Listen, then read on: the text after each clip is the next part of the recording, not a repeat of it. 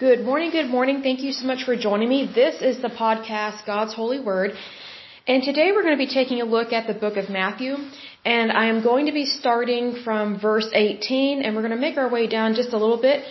But I did want to go ahead and start taking a look at the Gospels here since we are approaching Easter. Because the Gospels are a great story, a great documentary really of Jesus' life, of when he was born, how he was born, the beginning of his ministry, what all he did in his ministry, who he recruited, and then his death and resurrection and his ascension to heaven. So all of that is packed into the New Testament in, in the Gospels, and it's such a beautiful, it's such a beautiful story, and it's a beautiful awakening to our heritage as Christians. You know, because when I think about people that, when, when they don't know the love of Christ, they literally don't know the love of Jesus. And that, that saddens me. So it's very much our responsibility as the body of Christ, the members of Christ, to spread the gospel. And that doesn't mean being a crazy Bible thumper, being hateful, or saying you're going to hell, or anything like that. Those things are not good. And that's not the appropriate way to spread the love of Jesus, because obviously hate is not love. But it is important that we let people know that there is always a new beginning, and that new beginning comes from Jesus Christ. And I think we all can agree that every single one of us, there are times in our life when we feel like we need a new beginning. But sometimes we feel like we're not worthy of it. And it's just the opposite. We are worthy of it because of what Jesus did for us. And because of the love our Heavenly Father has for us. The love of our Heavenly Father is all throughout the Bible. All throughout the Bible. Even when it's dealing with people that, you know, sinned or fell short of the grace of God, whatever the case may be, He still loves us. So that's why we are included in the body of Christ. Because God wants us to know that we are worthy, and it's our job that when we know we're worthy, we need to let others know that they are worthy as well. Because we are the body of Christ. We're, we're not just a single strand of hair. We, we are the, the entire body of Christ. And that makes us inclusive. Now, I will say this in regards to that. Being inclusive doesn't mean that we look the other way when bad things happen or that, you know, like for example, if people are living together and they're not married, you know, they're cohabitating, we can't just go, oh, well, that's their life. God loves them anyway. Well, here's the thing. It is true it is their life. God does love them, but they are not living in the obedience and in the holiness of God. So as the body of Christ, we shouldn't shame and blame them. We should just remind them, hey, there's something better than this. If you want to be procreating and you want to be in love with somebody, that's great. But do that within the confines of marriage. Do that in a sacrament because that's where it's meant.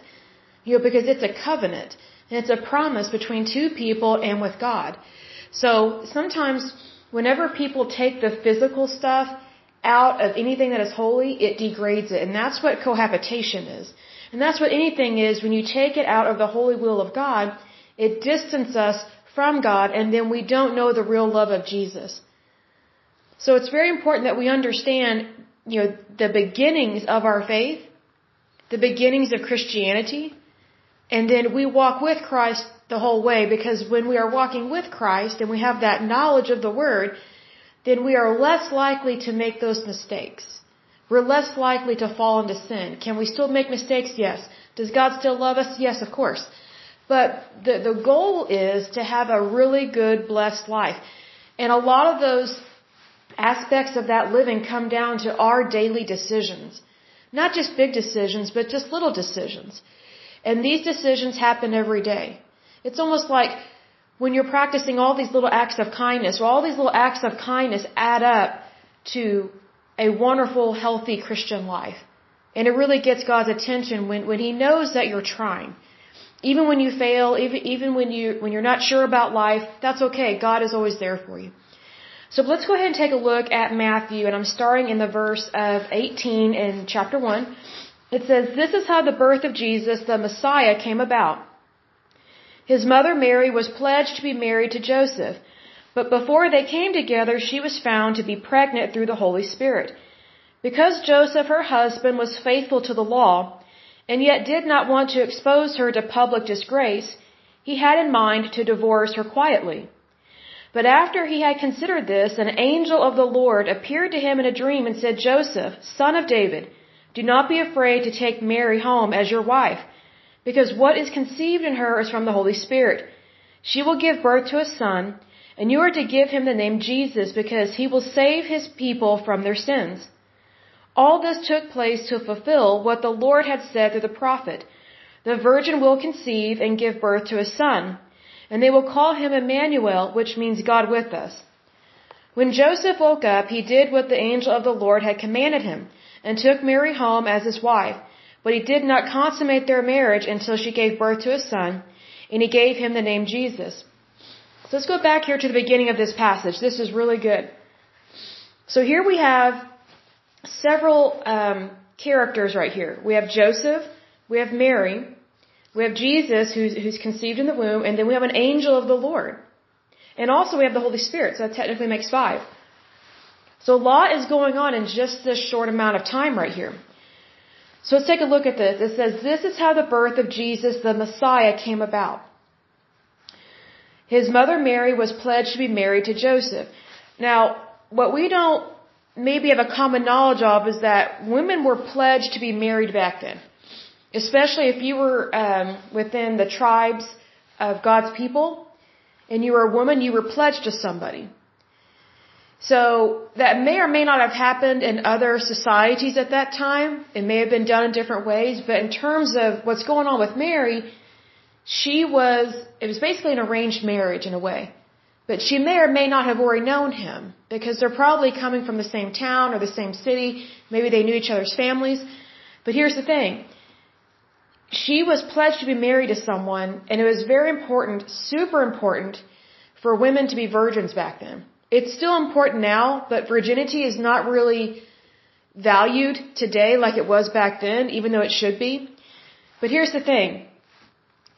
If a woman was not a virgin when she got married, it was considered scandalous. It was considered very scandalous because there was all this pressure put on women back then to be, to be virgins. Even though that's not what God intended. He wanted both male and female to be virgins unless they had been married previously. So here we see that Mary is pledged to, or sorry, Mary is pledged to be married to Joseph. But before they came together, she was found to be pregnant through the Holy Spirit. So it was very much scandalous for a woman to be pregnant out of wedlock back then. In fact, she, she could have been stoned to death. She could have been kicked out of town. I mean, it was really serious back then. It's almost like what happens in Sharia law, in, in, you know, over in Muslim countries. Like just the anti-woman, woman hater kind of society. It's so extreme, even though that's not what God wanted at all. He didn't want that kind of society. God did not make religion, man did that. But they're living in a time when there are all these rules, laws, and regulations within the Jewish faith. And a lot of these rules, laws, and regulations, you know, they may have meant well to a certain extent, but also they cause a lot of shaming and blaming. And that's not what God intended at all. So here we see that Mary becomes pregnant by the Holy Spirit. So I'll mention this. If you are a woman and you are not able to conceive, ask God to help you because the Holy Spirit can help you get pregnant. God can help you get pregnant. We see that here with Mary. And we also see that with Abraham and Sarah when they conceived in their old age, like extremely old age. Like she would have been way past menopause. That that's the miracle of God is that if something is impossible for you, it is possible for God. He can make the impossible become possible. That's the love of our Heavenly Father, and that's the power of God, and that same power is in the Holy Spirit. And the Holy Spirit is what is what how do I word this? It's what comes and dwells in us when we give our life to Christ and we ask Jesus to come into our heart and we ask the Holy Spirit to come and dwell in us, that same power, that same Holy Spirit that helped Mary conceive a child is the same Holy Spirit that comes to dwell in each and every single one of us when we give our life to Christ. We worship a powerful, almighty God. He is not a weakling. He is not a coward. there's no situation that is too big or too stressful for God. He can handle it. So we need to give everything to Him. It goes on to say, because Joseph, her husband, was faithful to the law. So he was a faithful Jew, very devout. He knew the law, okay? Because Joseph was her husband, or sorry, because Joseph, her husband, was faithful to the law, and yet did not want to expose her to public disgrace, he had in mind to divorce her quietly. So here's the thing. Joseph knows the law. He knows that if it is found out that his fiancee slash wife is pregnant before they even get married, she could be ostracized from society, she could be stoned to death. And he knows that because he knows the law. And here's the other thing Mary knows this law. She's not ignorant of this either.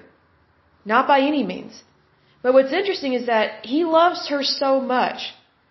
His love for her superseded the laws of their society, all these rules, laws, and regulations that he knew were too harsh, and in fact cruel at times.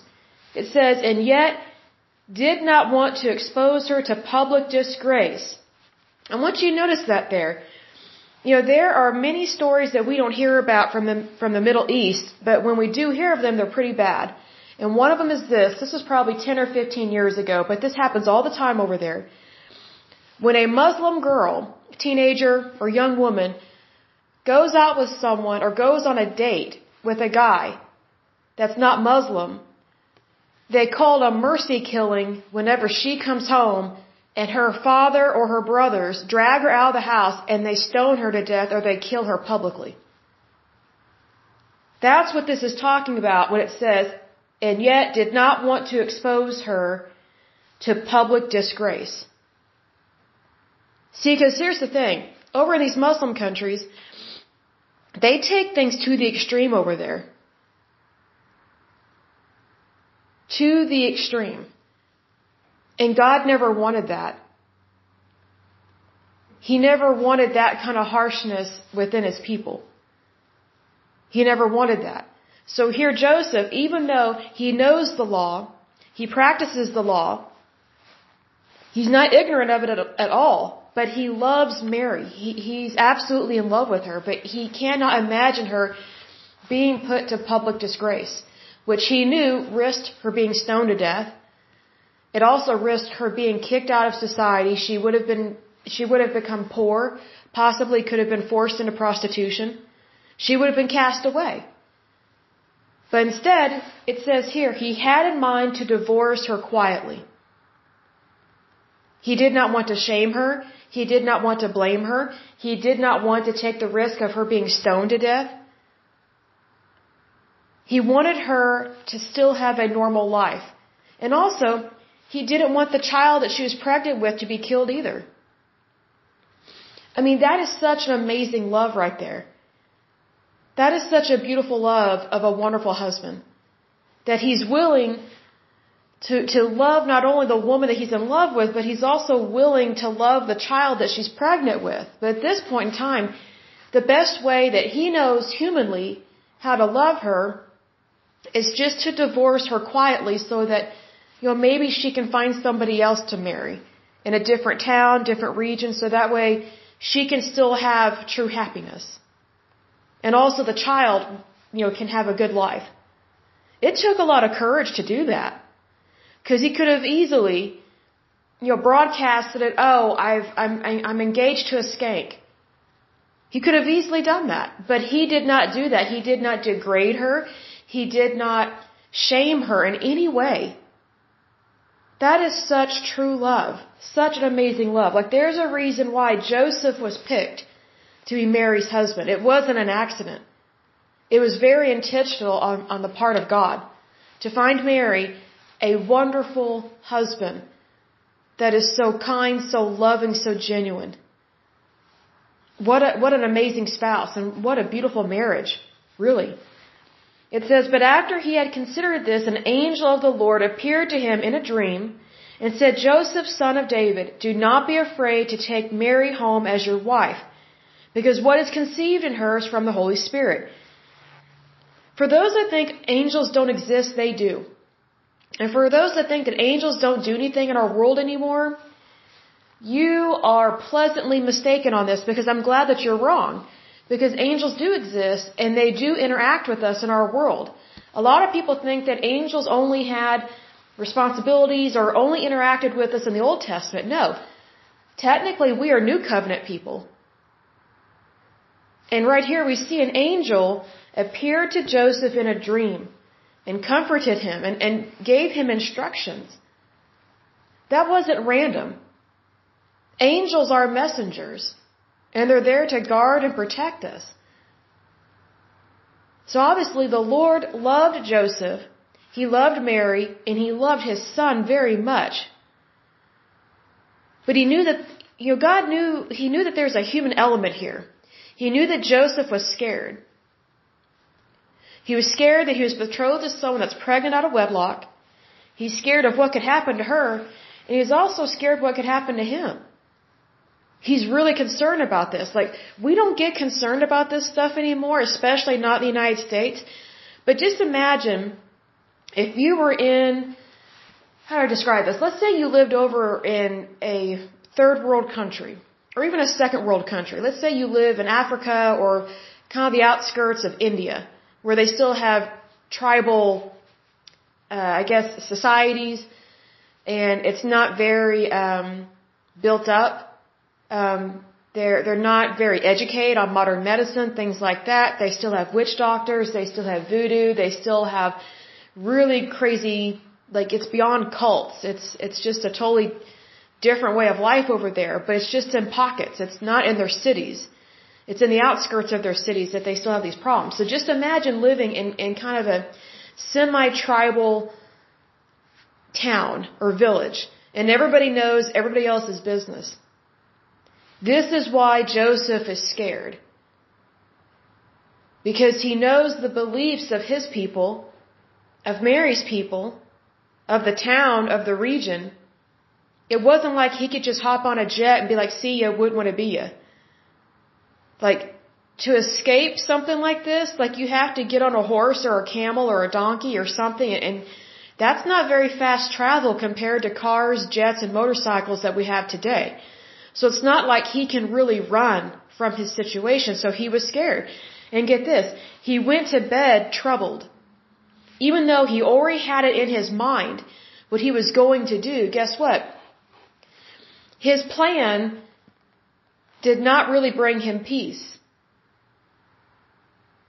So, you know, it's one of those things that we need to be relying on God completely. But it doesn't say anything here that Joseph took this up in prayer. And I don't think he did. I think he was too scared. I think he was fearful. He was really concerned for his life, for the life of Mary, and for the life of the unborn child. But here's the thing. He didn't take it up in prayer, so he, he, he just kind of made up this own plan. Okay, this is what I'm going to do. I love Mary. It's not my child, but I don't want her child to die because that child is part of her and I love her. So I'm just going to divorce her quietly. That was his plan. God's plans are always better than our plan. Always. We don't have to try and figure it out. It's not on us. We have an advocate, and here we have the Holy Spirit we have the Father and the Son, Holy Spirit already right here. Even though Jesus is not born yet in the human, in the human flesh, Jesus has been here since the beginning of time because he was the Word and the Word was with God at the beginning of time. So none of this is a shock to the Father, the Son, and the Holy Spirit. It's only shocking the people in this story, which right now is Joseph. Because Mary wasn't really, she wasn't shocked. She was concerned. But she did the Lord's will. She said, I am the handmaid of the Lord. Be unto me as, as thy Lord will, basically. I'm misquoting it there a little bit, but she believed, even though she was concerned and she knew the seriousness of this situation. She didn't say, No, God, I can't do that. She said yes. Joseph, right here, he's basically telling God no. But it, it's kind of a soft no. It's not, no, God, I'm not doing this. He says, well, God, I, I can't do this. I'm sorry. That's why he was going to divorce Mary quietly. But God's ways are better than our ways, and he sent him an angel and comforted him in his sleep. I look at it this way, how many times have we gone to bed and we didn't sleep well? We tossed and turned. How beautiful would it be if God sent us an angel and comforted us in our sleep and told us what to do? Because angels are relaying a, me- a message to us from the Heavenly Father, which is our Heavenly Father. It goes on to say, She will give birth to a son, and you are to give him the name Jesus because he will save his people from their sins. So the angel is giving divine instruction to Joseph in a dream via the Holy Spirit and via the, um, our Heavenly Father. And Joseph knew that this was no ordinary dream he knew it was basically divine intervention. Goes on to say, all this took place to fulfill what the Lord had said through the prophet. The virgin will conceive and give birth to a son, and they will call him Emmanuel, which means God with us. Let me say this. When God is with you, He is for you. He is never against you. So if God be for you, who dare be against you? So look at it this way. God is for Joseph and he's with Joseph. God is with Mary and he's for Mary. God is for Jesus and he's with Jesus. So nothing bad is going to happen to them. He's guarding them and protecting them every step of the way to fulfill God's promise to his people and to fulfill what the prophets foretold in the Old Testament. Goes on to say when Joseph woke up, he did what the angel of the Lord had commanded him and took Mary home as his wife. So Joseph knew that this was a real dream. He knew that he was spoken to by an angel. So he did exactly what he was told to do. It says, But he did not consummate their marriage until she gave birth to a son, and he gave him the name Jesus. What an amazing, wonderful husband. Instead of living in fear, living in terror, and just living off of his own understanding, he actually listened to and acted on the advice given to him by God from an angel. How beautiful is that? Amazingly beautiful. So here's the thing. Joseph was scared. God knew that. He knew that he needed to be kind of reinforced, be encouraged, and he knew that he needed instruction, he needed wisdom. So God sent Joseph an angel. Joseph acted on the, the word that the angel told him. And Joseph was rewarded with a beautiful wife, a wonderful marriage, and Joseph got to raise the Son of God. He was blessed because he acted on he acted on God's holy word. He didn't go with what people were saying. He didn't he didn't go with people that may have been saying, "Oh, she she's not a good woman." Find somebody else, someone that doesn't make those kind of mistakes, right? He didn't listen to any of that. He only listened to his heavenly Father and he did what the Lord told him to do. When we do what God tells us to do, we are abundantly blessed. And it may seem like it's impossible. You know, it probably seemed very impossible for Joseph to take a wife that had never been married, but was pregnant. Because that also reflected on him. If you think about it, Joseph made a lot of sacrifices here.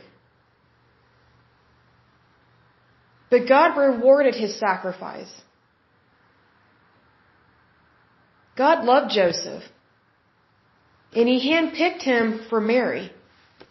It was no accident. Yes, there were arranged marriages. Yes, there were, you know, pledges and contracts and things like that. Even though God never intended for women to be treated like that, He still loves women and He guards and protects them even when mankind makes mistakes. He corrects the situation. So here we have a betrothal that is kind of foreign to us, especially for Americans. But God can take what mankind thinks is great and lawful, and He can turn it for good. Because you have to remember, the Jewish law back then was so strict. They had like over 600 laws. And if you broke just one law or one rule or regulation, you had to offer up a sacrifice. Just imagine how many mistakes we make in one given day. Can you imagine trying to obey over 600 religious laws? Religious laws. Not just ordinances, not just regular everyday life stuff, but religious laws that affected everyday life. It affected property.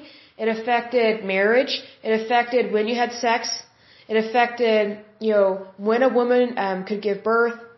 It affected the meat that you had, how you prepared it, how you cooked it. It affected how you treated people that were sick. It affected the medicine that, that they offered people in their villages and their towns. Like, it affected everything.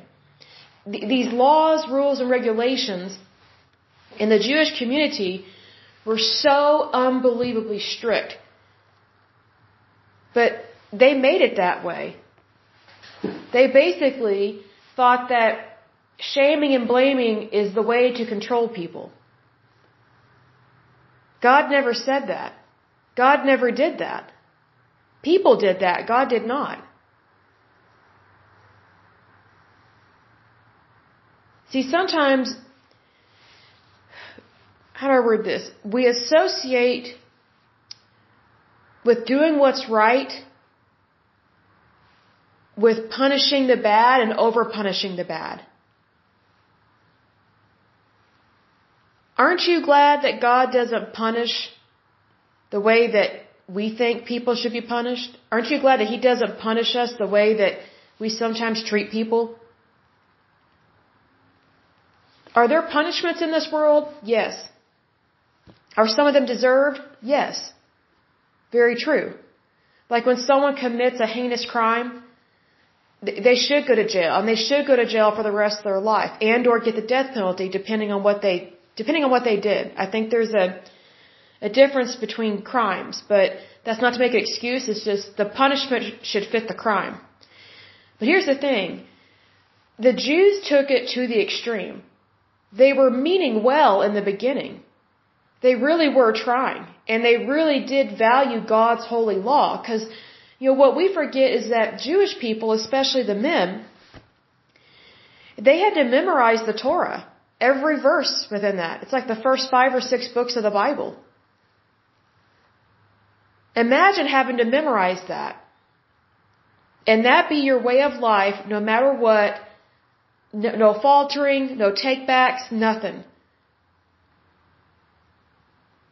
You know, sometimes we as Christians, we, we live a life where it's like, oh, I'm religious on the weekends. I'm religious on the day that I go to church. But the day that I show up for work or, or when it comes Monday, I'm going to do whatever I want. Or I'm going to do my best, but if I fail, it's not that big of a deal. I'll just ask for forgiveness. You could not do that if you were Jewish back then. Every day was a holy day. And technically, every day still is a holy day, but within their society, it was extreme. Extreme. And you were constantly having to be worried about looking over your shoulder, who's watching me, because people were quick to punish back then. That's why when when Jesus was born on this earth and people were waking up to the fact that he is the Messiah, people thought that he was going to be this kind of semi-ruthless Jewish powerful king and he's going to make the Roman government pay for what they've been doing to their people. I mean, just be like almost like a brutal warlord kind of thing. And who can blame them for wanting that? The Jewish people were treated really bad on so many levels. But here's the thing. Jesus said that he did not come to abolish the law, but to fulfill the law. The Jewish people thought that, well, hey, if we got this Messiah, now we can do what we really want. Screw all these other people that have been hurting us for hundreds of years. They're going to pay.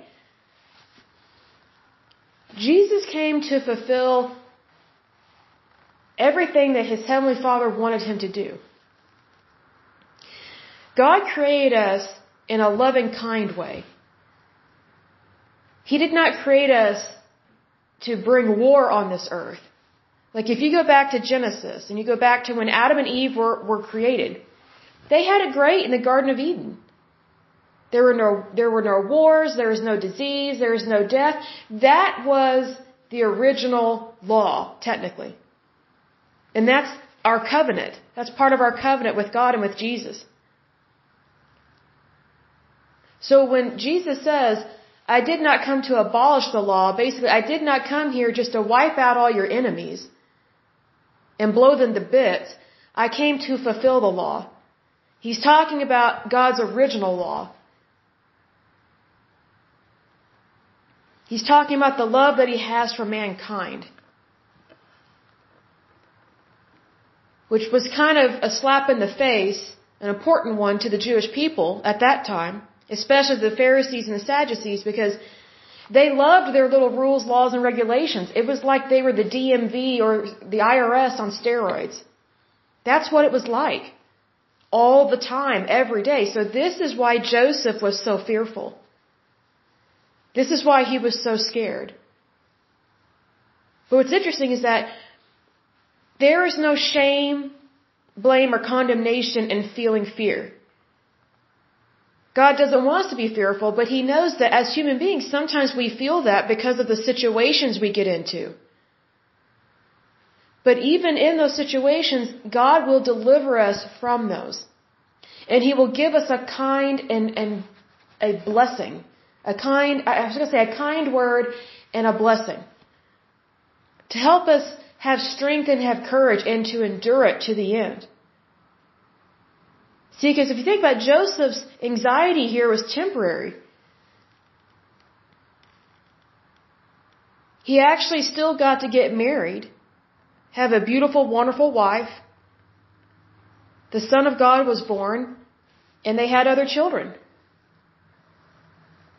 God rewarded him for his obedience. But the only way that Joseph could be obedient was to not live in fear. Yes, we can have fear, but we can't live or operate in it. Because if we live and operate in fear, then we are not living in the goodness and holiness of God, and we are also not fulfilling His covenant and His promise upon each and every one of our lives. We each have a destiny that we need to fulfill. And I think Joseph was aware of this. I don't think he knew it right away because he was he was living in fear a little bit. He was scared because he only knew things from the natural, from his world, from his point of view, what he was raised in and what he knew. But thank goodness we serve a beautiful, wonderful, loving God that can send us a messenger and give us a message. You know what? In terms of modern day life, that angel giving a kind, courageous word to Joseph is like you or me receiving a text message from someone that we don't even know that says, I know you've got this situation. Have no fear. God loves you. In wisdom, this is what you need to do. Take heart, have courage. God loves you. What a beautiful message that would be to receive. But that's what it's like. It would be if we received that via text. But Joseph received this via a dream. And FYI, God can still talk to us through our dreams.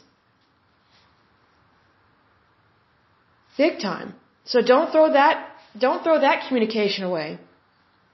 We need to open our hearts to God so that we will be open to any form of communication because we serve as I've said before, we serve a conversational God, not a confrontational God. See, God wanted to have conversation with Joseph. But God knew that if, if he himself appeared before Joseph, the man could have had a heart attack. Like he would have just been like, oh, what is going on? It would have been frightening to Joseph. That's why God sent a messenger. That's why he sent an angel to comfort Joseph in his sleep because he knew that Joseph had thought of an idea that was not going to work.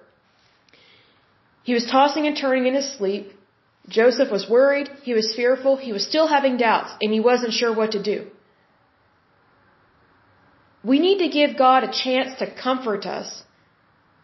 Because sometimes we get so wrapped up in our misery that we don't know what comfort is. Like we don't understand what peace is. I've been there. I've gone through so many hellhole situations, it's unbelievable. And so then when I'm in a, a place of calm, a place of peace, I'm like, I feel like I don't know what to do. Because I'm so used to living in hell all the time. It, it's like I, I don't know how to be peaceful. I don't know how to be calm. Well, in those moments, we need to give God a chance to reprogram us. And that's what's happening here. God sent Joseph an angel to reprogram him. He's basically pulling Joseph away from the scribes and the Pharisees, and, and he's, he's pulling him away from the harshness of the law. And he's technically foreshadowing to him the new covenant, which is Jesus. But it's in baby steps. Literally, it's in baby steps. Because there's only so much a human being can take in. You know, it's almost like if you go to therapy, right? Let's say, for example, you go to therapy and you're with your spouse and the session lasts like an hour. But if the therapist just lets it continue to go on, you could be there for three hours talking about all this stuff that it's just too intense, right? It's the same thing here. We have to give ourselves a chance to, how do I word this? Process data, process information, process the situation. Because if we don't give ourselves a chance to take a step back, take a breath, take a moment, then it's going to seem completely out of control. When it's not out of control at all, it's perfectly in control because it's right there in the palm of God's hand. And that's where we are. God was trying to get Joseph to calm down and to give, how I word this? It's like I so much I want to say. God was trying to get Joseph to take a step back, take a breather, and give God a chance to help him. Because nowhere does it say that Joseph prayed about this. It says that he knew the law and he was faithful to the law. So here we see that Joseph is very faithful to the law, but it doesn't say he was faithful to God. Sometimes we get wrapped up in religion, and then that's where a lot of fear comes from because then we're, we're shaming and blaming ourselves as well as other people. So we're wrapped up in this continuous mindset of punishment, punishment, punishment. That's not what God intended at all. Do people get punished? Yes. Do some people go to hell? Yes. But that's not God's original intention. Not by any means. God is love. And we see that here. And Joseph is, is slowly waking up to just how good God is outside those laws that mankind made up. Yes, they have good intentions, but sometimes those good intentions go way too far. It's almost like when a parent over punishes their child. Let's say, for example, you have a teenager and they, they stay out too late. And so then, you, then you're up waiting late at night, right? You're up late and you're waiting for your kid to come back. And so instead of, you know, just grounding your kid for a certain amount of time, or maybe taking the car away for like a week, and saying, hey, you know, you can't be doing this. We have, we have rules in this house. If you do not honor these rules, this is what happens. So it's up to you. If you want your car, you can't be doing this. Like we need to have a, an agreement here.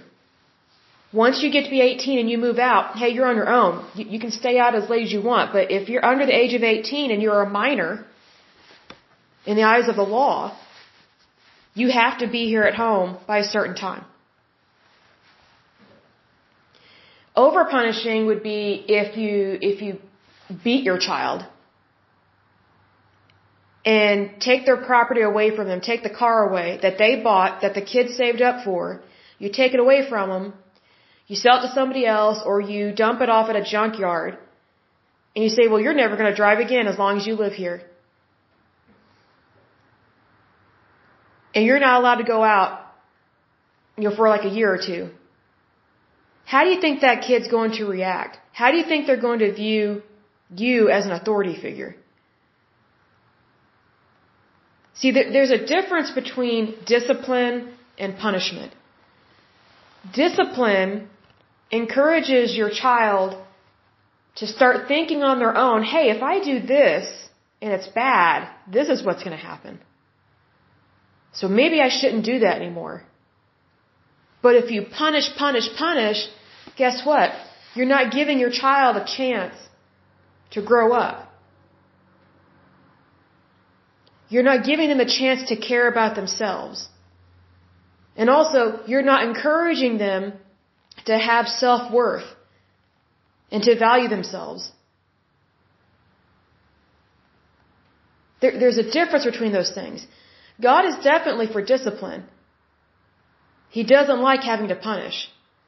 But under the law, over, you know, I think there's like over 600 laws. The Jewish people, the, the, the scribes and the Pharisees and the Sadducees, they wanted to permanently punish people. They didn't want people to be disciplined. They didn't want them to grow on their own per se.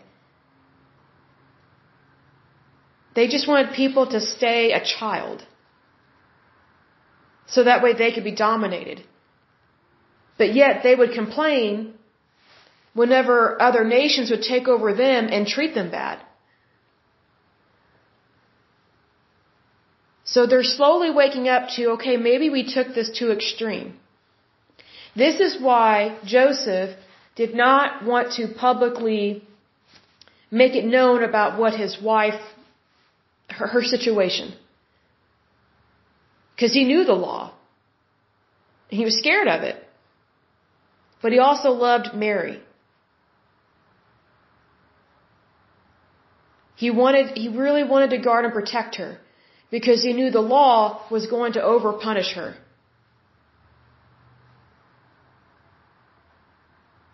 And thank goodness, you know, we have a loving Heavenly Father that sent him an angel letting him know, hey, she, she's not she's not pregnant with what you think she's pregnant with. She's actually pregnant with the Messiah.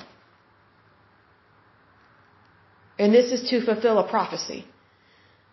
So the angel's telling him this because God knows that Joseph is aware of what the prophecies have been, what was foretold in the days long ago. So he knew the seriousness of this, and he also knew that his wife is not what people are saying. He knew that she's actually a good, kind, wonderful, pure individual. And that they all have a role in this drama that's taking place here where God is going to send his son to save mankind. But even though they know this, they're still having to deal with some really bad people, which later on in the Gospels, we'll see where King Herod wants to kill Jesus. Because other people are aware of this prophecy. Other people are aware of the Jewish heritage. They are aware of the history of this, of what was foretold in the Old Testament. And guess what? No Roman government is going to be for this. They will not be for it. That's why King Herod tries to hunt him down. But needless to say, Joseph, Mary, and Jesus were always in the palm of God's hand. Which means we are also always in the palm of God's hand. We're always in His palm. Always, always, always. And if you need to be comforted, ask God to comfort you. There is no shame in that. If anything, God loves to comfort His people because He wants you to know that you're not alone and that you are not on your own and that He is with you and for you all the days of your life.